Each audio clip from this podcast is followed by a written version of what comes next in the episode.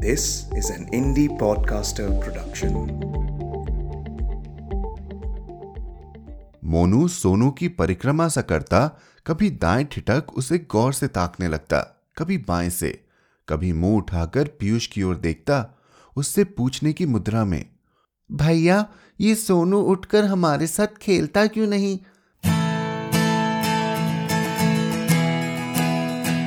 आप सुन रहे हैं कहानी जानी अनजानी। पीयूष अग्रवाल के साथ। चलिए, आज की कहानी का सफ़र शुरू करते हैं।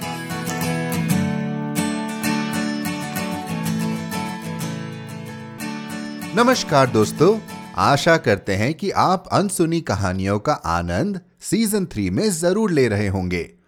आप सबके लिए एक खास खबर और एक अनुरोध। आपके चहेते कहानी जानी अनजानी पॉडकास्ट को हब हॉपर 2022 पॉडकास्ट अवार्ड्स में best story telling fiction podcast के लिए नॉमिनेट किया गया है। जी हाँ, लेकिन हमें जीतने के लिए आप सबके वोट की आवश्यकता है। आज का एपिसोड सुनने से पहले Piyush Agarwal dot com slash vote पर जाएँ और कहानी जानी अनजानी को अपना वोट दीजिए।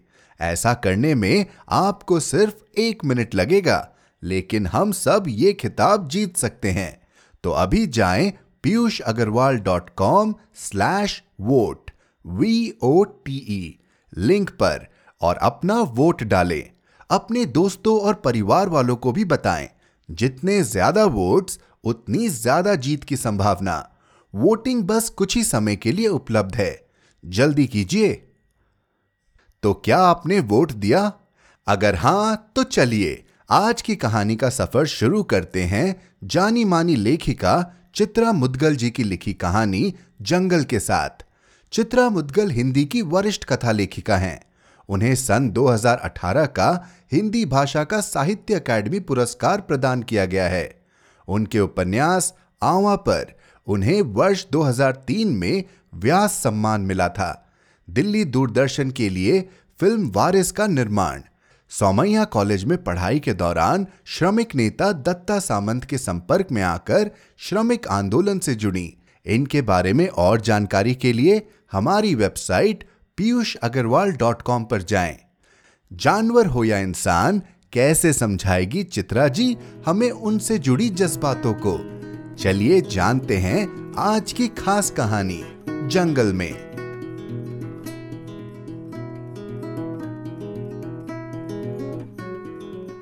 जंगल, चित्रा मुतगल रीडर अनिमा जोशी के मोबाइल पर फ़ोन था। मांडवी दीदी की बहू तविशा का। आवाज़ उसकी घबराई हुई सी थी। कह रही थी आंटी, बहुत ज़रूरी काम है। अम्मा से बात करवा दे। अनिमा दीदी ने असमर्था जताई, मांडवी दीदी कक्षा ले रही हैं। काम बता दें। उनके कक्षा से बाहर आते ही वह संदेश उन्हें दे देंगी, बल्कि अपने सामने ही मांडवी दीदी से उसकी बात करवा देंगी। वैसे हुआ क्या है? तविशा इतनी घबराई हुई सी क्यों हो? घर में सब कुशल मंगल तो है। परेशानी का कारण बताने की बजाय तविशा ने उनसे पुनः आग्रह किया, आंटी, अम्मा से बात हो जाए तो? अणिमा जोशी को स्वयं उसे टालना बुरा लगा। उचित नहीं लगेगा तविशा अनुशासन भंग होगा। कक्षा का समय विद्यार्थियों के पढ़ने का समय है। मुझे बताओ तविशा, मुझे बताने में झिझक कैसी? नहीं आंटी, ऐसी बात नहीं है। तविशा का स्वर भर्रास आया। तविशा ने बताया, घर में जो जुड़वा खरगोश के बच्चे पाल रखे हैं, उन्होंने सोनू मोनू, उनमें से सोनू नहीं रहा। साढ़े दस के करीब काम वाली कमला घर में झाड़ाई पोछा करने आई। तो बैठक बुराते हुए उसकी नज़र काठियावाड़ी सोफे के नीचे सो रहे सोनू पर पड़ी। जगाने के लिए उसने सोनू को हिलाया, ताकि सोफे के नीचे से वह ठीक से सफ़ाई कर सके। उसके जगाने की सोनू पर कोई प्रतिक्रिया नहीं हुई। वह बुदबुदाई, घोड़े बेचकर सो रहा है, शैतान! अब की उसने उसे लगभग झकझोरा, बल्कि उसकी टांग पकड़कर उसे सोफे के नीचे से बाहर घसीट लिया। सोनू मोनू की चौकड़िया छुपा छुपावल साफ़ सफ़ाई के काम में कम नहीं खिंचाती उसे। घर में पीयूष कौन कम बिखरावट करता था, जो उनकी कमी थी, मगर सोनू की देह में कोई हरकत नहीं हुई। उसे लगा था, बाहर खींचते ही वह उसकी पकड़ से छूट एकदम से दौड़ लेगा। कमला ने चीख कर तविशा को पुकारा, छोटी बीजी! तविशा अचेत सोनू को देख घबरा गई। उसने सोनू की पीठ पेट को सहलाया। पुचकारा, उसे कान खींचकर छेड़ा। कान खींचना सोनू को बड़ा नागवार गुजरता था। अपनी रिस ज़ाहिर करते हुए वह बड़ी देर तक उनसे दूर दूर बना रहता था। पुचकारने पर भी गोदी में न आता था। इस बार सोनू ने न अपनी रिस प्रकट की, न उससे दूर भागा। गोदी में उठाया तो उसकी रेशमी सी देह हाथों में टूटी कोम्पल सी झूल गई। उसकी समझ में नहीं आ रहा था, वो क्या करे? आसपास जानवरों का कोई डॉक्टर है नहीं। बी ब्लॉक की श्रेया ने अपने यहाँ कुत्ता पाल रखा है। इंटरकॉम से उसने श्रेया से बात करनी चाहिए। संयोग से श्रेया घर पर नहीं है।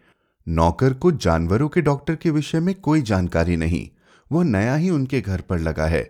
अपनी समझ से उसने बच्चों के डॉक्टर को घर बुलाकर सोनू को दिखाया। डॉक्टर ने देखते ही कह दिया, प्राण नहीं है अब सोनू में। हो सकता है इसे किसी जहरीले कीड़े ने काट लिया हो। बिल्ली तो नहीं आती घर में। नीचे गार्डन में घूमने तो नहीं ले गए। आंटी, आप अम्मा को जल्दी से जल्दी भेज दें। घंटे भर में प्ले स्कूल से पीयूष घर आ जाएगा। बहुत प्यार करता है वह सोनू मोनू को। उसे समझाना, संभालना मुश्किल हो जाएगा।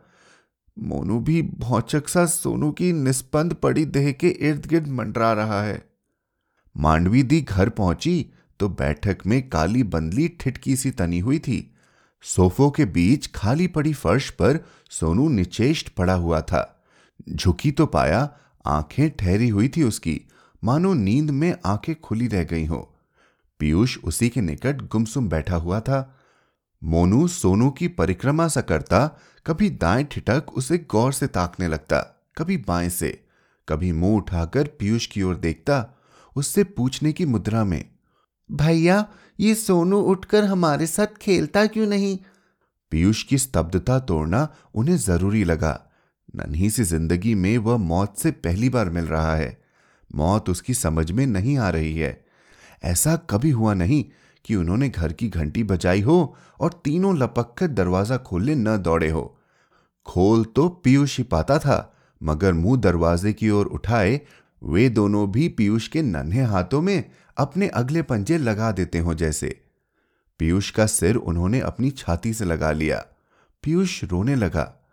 दादी दादी, ये सोनू को क्या हो गया? दादी, सोनू बीमार है तो डॉक्टर को बुलाकर दिखाओ ना दादी।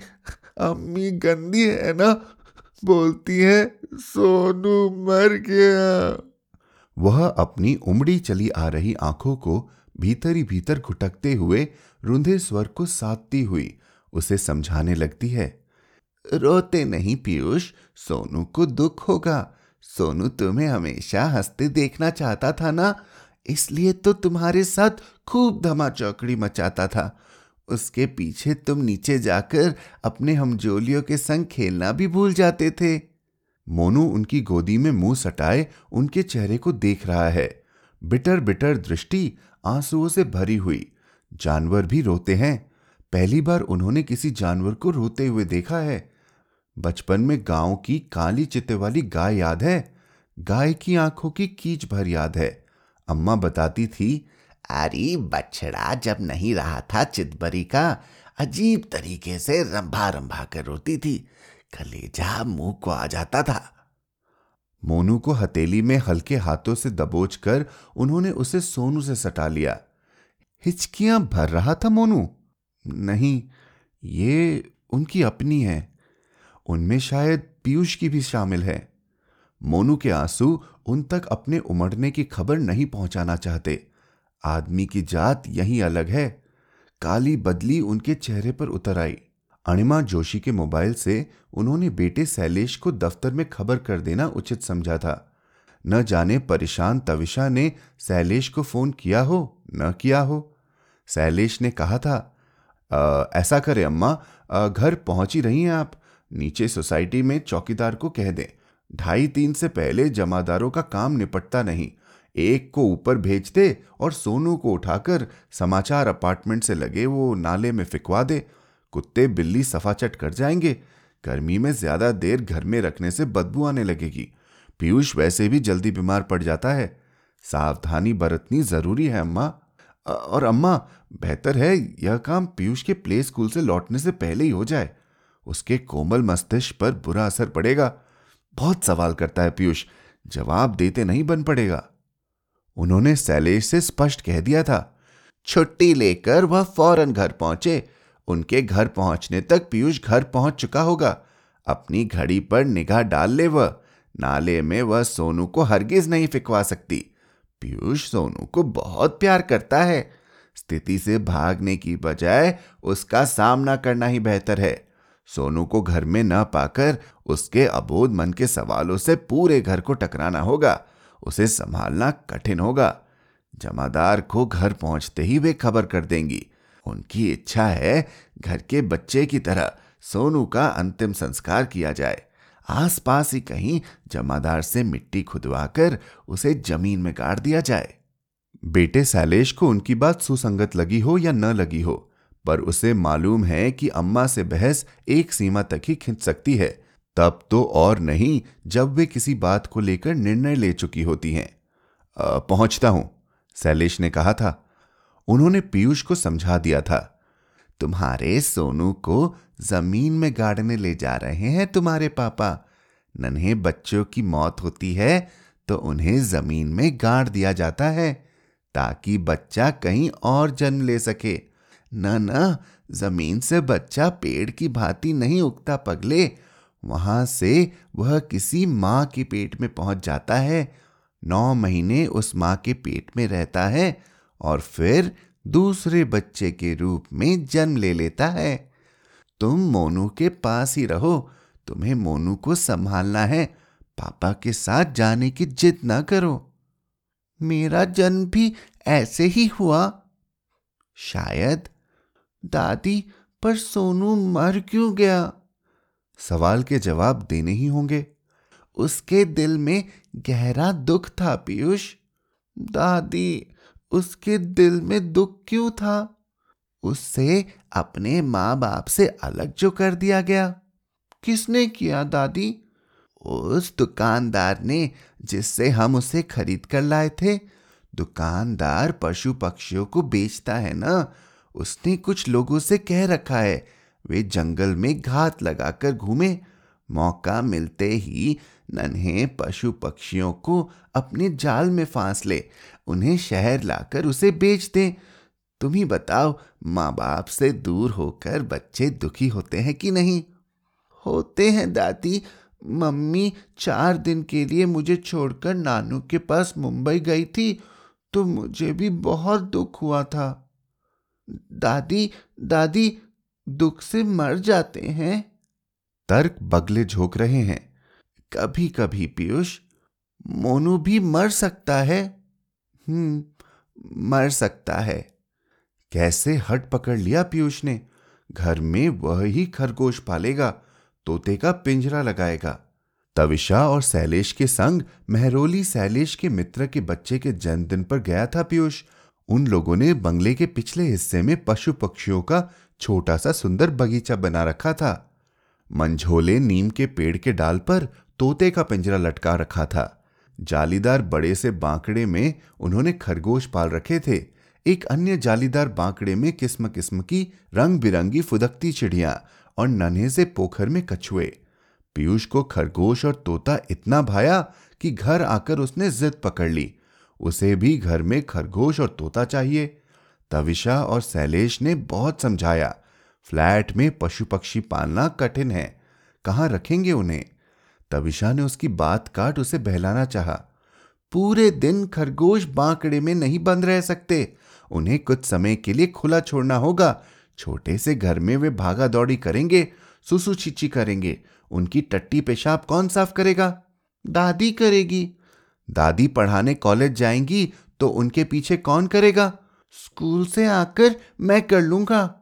सारा घर हंस पड़ा। सब लोग तब और चकित रह गए। जब पीयूष ने दादी को पटाने की कोशिश की कि दादी उसके जन्मदिन पर कोई ना कोई उपहार देती ही है, क्यों ना इस बार वे उसे खरगोश और तोता लाकर दे दे। दादी हँसी, जन्मदिन तो पीयूष का आकर चला गया। अब जब आएगा, तब देखा जाएगा। लेकिन पीयूष पर किसी के तर्क का कोई असर नहीं हुआ। उसका हट न टला तो न टला। निरुत्तर दादी उसे लेकर लाजपत नगर चिड़ियों की दुकान पर गई तोता और खरगोश में से उन्होंने पीयूष को कोई एक चीज़ चुनने को कहा। पीयूष ने खरगोश का जोड़ा पसंद किया। तत्काल उनका नामकरण भी कर दिया। सोनू मोनू। सोनू मोनू के साथ उनका घर भी खरीदा गया। जालीदार बड़ा सा बांकड़ा। उस साँझ सोसाइटी के उसके सारे हमजोली बड़ी देर तक बालकनी में डटे खरगोश को देखते सराहते रहे और पीयूष के भाग्य से ईर्ष्या करते रहे। दूसरे रोज भी मोनू सामान्य नहीं हो पाया। पीयूष को भी दादी ने प्ले स्कूल भेजना मुनासिब न समझा। पीयू घर में रहेगा तो दोनों एक दूसरे को देख ढांडस महसूस करेंगे। उन्होंने स्वयं भी कॉलेज जाना स्थगित कर दिया। सुबह मोनू ने दूध के कटोरे को छुआ तक नहीं, बगल में रखे सोनू के खाली दूध के कटोरे को रह रहकर सूंघता रहा। बांकड़े का दरवाज़ा खोलते ही वह बैठक में ठीक उसी स्थान पर आकर फर्श सूंघता हुआ मंडराने लगा, जिस स्थान पर उसने सोनू को निष्पन्द पड़ा हुआ देखा था। उन्हें मोनू की चिंता होने लगी। पीयूष ने तो फिर भी दादी के मनाने पर कुछ खा पी लिया। तविशा अपराध बोध से भरी हुई थी। मांडवी दी से उसने अपना संशय बांटा। चावल की टंकी में घुन हो रहे थे। उस सुबह उसने घुन मारने के लिए डाबर की पारे की गोलियों की शीशी खोली थी चावलों में डालने के लिए। शीशी का ढक्कन मरोड़कर जैसे ही उसने ढक्कन खोलना चाहा, कुछ गोलियाँ छिटक कर दूर जा गिरी। गोलियाँ बटोर कर उसने टंकी में डाल दी थी। फिर भी उसे शक है एक आध गोली ओने कोने में छूट गई होंगी। और, दादी? हाँ पीयूष। दादी, मोनू मेरे साथ खेलता क्यों नहीं? बेटा सोनू जो उससे बिछुड़ गया है, वह दुखी है। दोनों को एक दूसरे के साथ रहने की आदत पड़ गई थी ना? मुझे भी तो सोनू के जाने का दुख है, दादी। क्या हम दोनों भी मर जाएँगे? मांडवी दी ने तड़प कर पीयूष के मुँह पर हाथ रख दिया। डांटा, ऐसे आप शकनी बोल क्यों बोल रहा है? पीयू ने पतिवाद किया, आपने ही तो कहा था, दादी, सोनू दुख से मर गया। कहा था, उसे अपने माँ बाप से बिछुड़ने का दुख था। जंगल उसका घर है, जंगल में उसके माँ बाप हैं। तुम तो अपने माँ बाप के पास हो। दादी, हम मोनू को उसके माँ बाप से अलग रखेंगे तो वह भी मर जाएगा दुख से। मांडवी दी निरुत्तर हो गई। दादी, हम मोनू को जंगल में ले जाकर छोड़ दे तो वह अपने मम्मी पापा के पास पहुँच जाएगा। फिर वह मरेगा नहीं ना? नहीं मरेगा, पर तू मोनू के बिना रह लेगा ना? मांडवी दी का कंठ भराया, रह लूँगा। ठीक है शैलेश से कहूँगी कि वह रात को गाड़ी निकाले और हमें जंगल ले चले। रात में ही खरगोश दिखाई पड़ते हैं। शायद मोनू के माँ बाप भी हमें दिखाई पड़ जाएँगे। दादी? हाँ बोल पियू। दादी, मैंने आपसे कहा था ना, मुझे तोता भी चाहिए। हाँ कहा था। अब मुझे तोता नहीं चाहिए, दादी। मांडवी दी ने पीयू को सीने से भींच लिया और दनादन उसका मुँह चूमने लगी।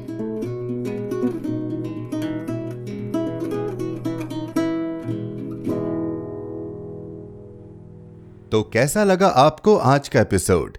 हमें ईमेल करके बताएँ hello at the rate Piyush Agarwal dot com पर। आप जहाँ कहीं भी हमें सुन रहे हैं सब्सक्राइब बटन पर क्लिक ज़रूर करें, ताकि आप हमारी कोई भी कहानी मिस न कर जाएँ। साथ ही एप्पल पॉडकास्ट और स्पॉटिफाई पर हमें रिव्यू और रेटिंग देना न भूलें।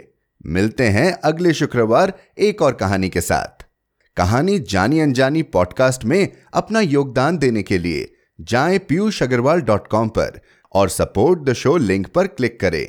यह पॉडकास्ट आपके ही योगदान का नतीजा है। आज के एपिसोड की प्रोड्यूसर हैं देवांशी बत्रा। आप सुन रहे थे कहानी जानी अनजानी पीयूष अग्रवाल के साथ, जो कि इंडी पॉडकास्टर की एक पेशकश है। तो हम आपसे मिलते रहेंगे हर शुक्रवार। तब तक के लिए अपना ध्यान रखिए, स्वस्थ रहिए और मुस्कुराते रहिए।